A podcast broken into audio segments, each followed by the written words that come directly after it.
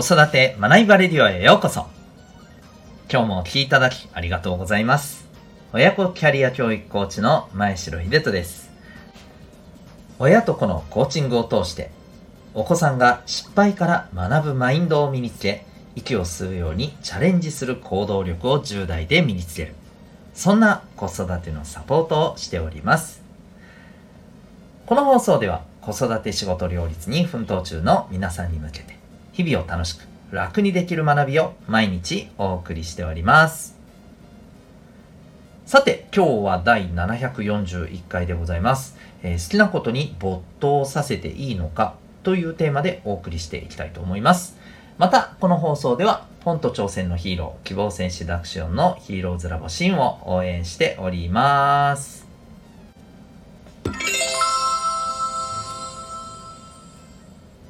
それでは、えー、今日の本題に行きたいと思います。今日はですね、えー、まあ、お子さんを好きなことに没頭させるのが大切だって、まあ、もういろんなところで言われてるので、えー、目耳に、目耳にしたことがあるという方多いと思うんですよね。で、これについてのお話でございます。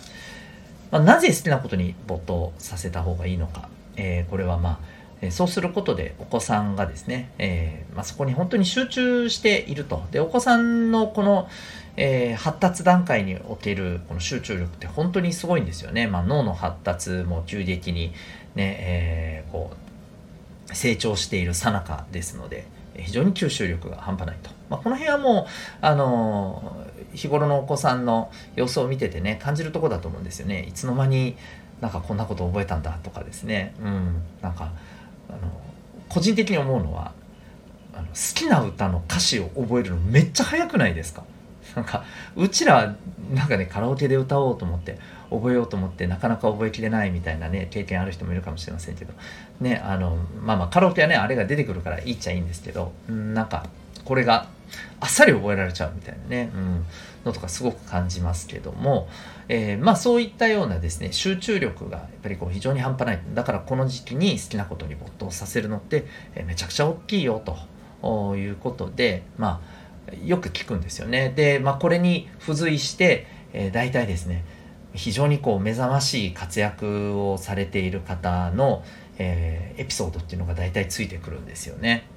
最近で言うと、えー、ついにね史上初になるんですか？八冠を達成した、ね、藤井聡太さん勝利のですね、はい。えーまあ、彼の偉業というニュースに関連してですね、まあ、彼は、えー、幼少の頃、ね、どんな風に育てられたかみたいなエピソードってやっぱ出てくるわけですよ。でそこでもやっぱり、あのー、彼もまあ、ご多分に漏れずと言いますかそうなんですよね、えー、5歳ぐらいの頃に、えー、祖父祖父母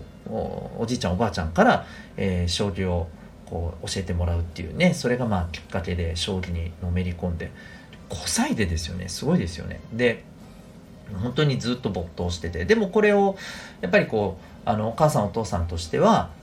うん、まあ静かにね見守っていたっていうところがね、えー、基本的な姿勢だったそうなんですよね。うん、やっぱり好きなことに没頭させるということを大事にしていたと。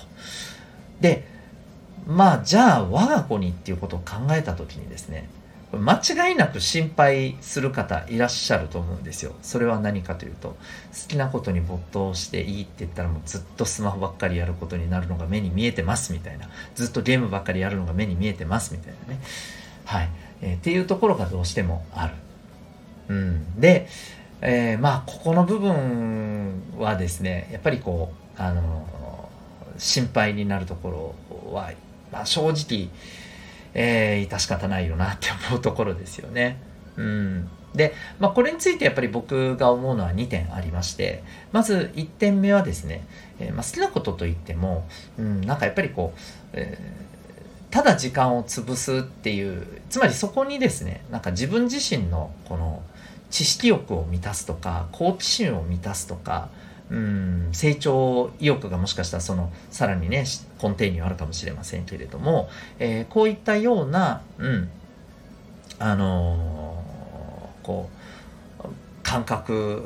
がですねやっぱりあるかどうかですよね。うん、でまあとかく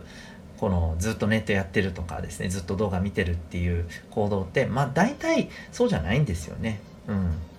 まあなんか特に目的はなくただダラダラと見ているっていうことが、まあ、ほとんどであると。まあ、そうじゃない場合ももちろんねあのありますので、えー、絶対にとは言い切れませんけど、うんまあ、多くはそうですよね。うん、でやっぱりこういうことではなく、えー、自分自身のねそういったあの好奇心や知識を満たすというところに向けた没頭なのかどうかっていうのがやっぱり重要だと思うんですよね。うん、まあ一つには僕はやっぱりここは大きなポイントかなと思うんですけど、え受けるよりも発信する、うん、作り出すそうこういったことのために没頭してるんであれば僕はまあありだと思うんですよ。あとはま成長ですかね。うん、だから、まあ、藤井君もあのどうもエピソードを見てたらですねこの5歳で学んでで本当に多分上手くなりたいって一生懸命詰将棋をねひたすらやってたらしいんですよ。すごいですよね。でも途中で頭が割れるみたいに幼稚園の頃はよく言ってたらしくてね幼稚園生が頭が割れるって もう完全にねあの思考フル回転でいかにしてこう強くなるかっていうところにもうあの向かってるのが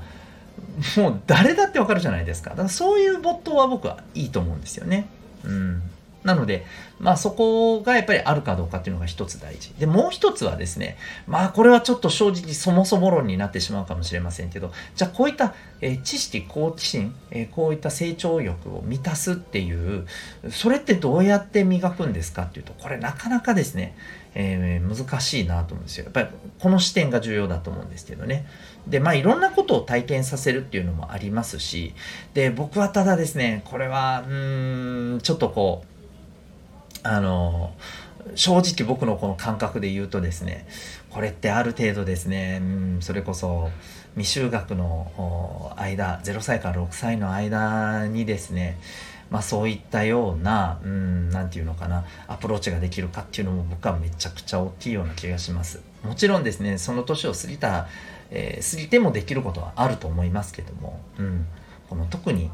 悪なき知識好奇心をどんどんねこう吸収してあ知知識を吸収して好奇心を生かしてね、えー、そこに向かっていくっていうことがまあ自然とできるようなね、うんまあ、そんなこうあの感覚やメンタルを持つっていうところに、えー、やっぱりこうお子さんが育つにはですね結構この時期の関わりは大きいんじゃないかなっていうのはね正直思ったりしています。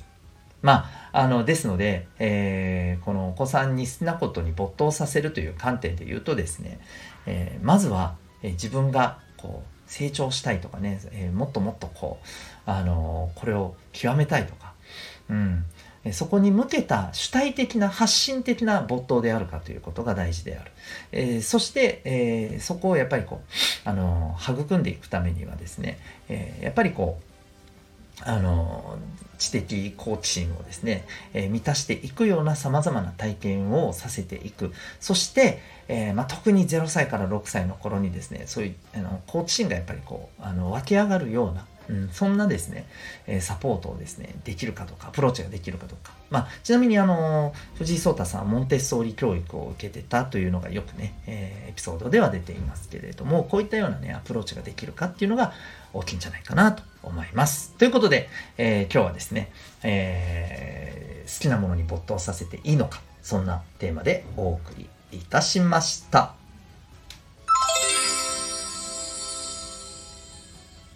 最後にお知らせをさせてください。えっと、今日のまあお話のところともちょっと関わる部分ですけども、今ですね、0歳から6歳のお子さんがいらっしゃる、えー、お母さんお父さんに、えー、6ヶ月からのですね、えーコーチングサポートをしております。えー、まあ、セルフスタンディングコースと言いまして、まあ、お子さんの自立の基盤を、えー、築いていくというところが、えー、大きな目的になります。で、実はもう一つですね、あの、まあ、裏目的ではないですけれども、えっ、ー、と、お子さんのこの自立を促すために、まあ、この時期にだからこそ効果絶大のアプローチ法をお伝えしつつですね、あとこの時期だからこそですね、えー、パートナー間で、えー、ね、やっぱりこうピリピリした状況になる、なりやすいっていうのもあるじゃないですか。で、まあ、ちょっと怖い話ですけども、場合によると、特にこの、え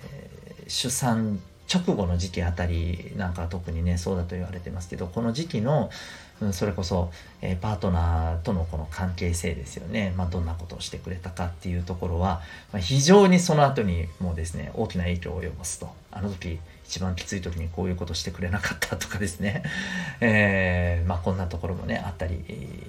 するわけじゃないですか。うん。えー、こういったですねやっぱりコミュニケーションの行き違いっていうところをですね、えー、まあ、防止していくというそこへのあのサポートと、うん、そうならないためのコミュニケーションの取り方、うん。えー、こういったところもですねサポートをしていく内容でございます。ただいま体験セッション、え募集中です。え1時間から、えー、まあ、若干1時間オーバーぐらいの時間でですね、えしかもお家から、ね、お子さんもね、見ながらで本当にあの、リラックスして受けられるような内容になっておりますので、えー、ぜひですね、この時期の子育て、あの、悔いがないようにですね、えやれることを全部やりきりたいというふうに考えてらっしゃるママさん、パパさんはですね、ぜひご連絡いただけましたらと思います。詳しくはですね、えー、ウェブサイトへのリンクを概要欄に貼ってますので、ご覧になってみてください。それでは最後までお聴きいただきありがとうございました。また次回の放送でお会いいたしましょう。学びようき一日を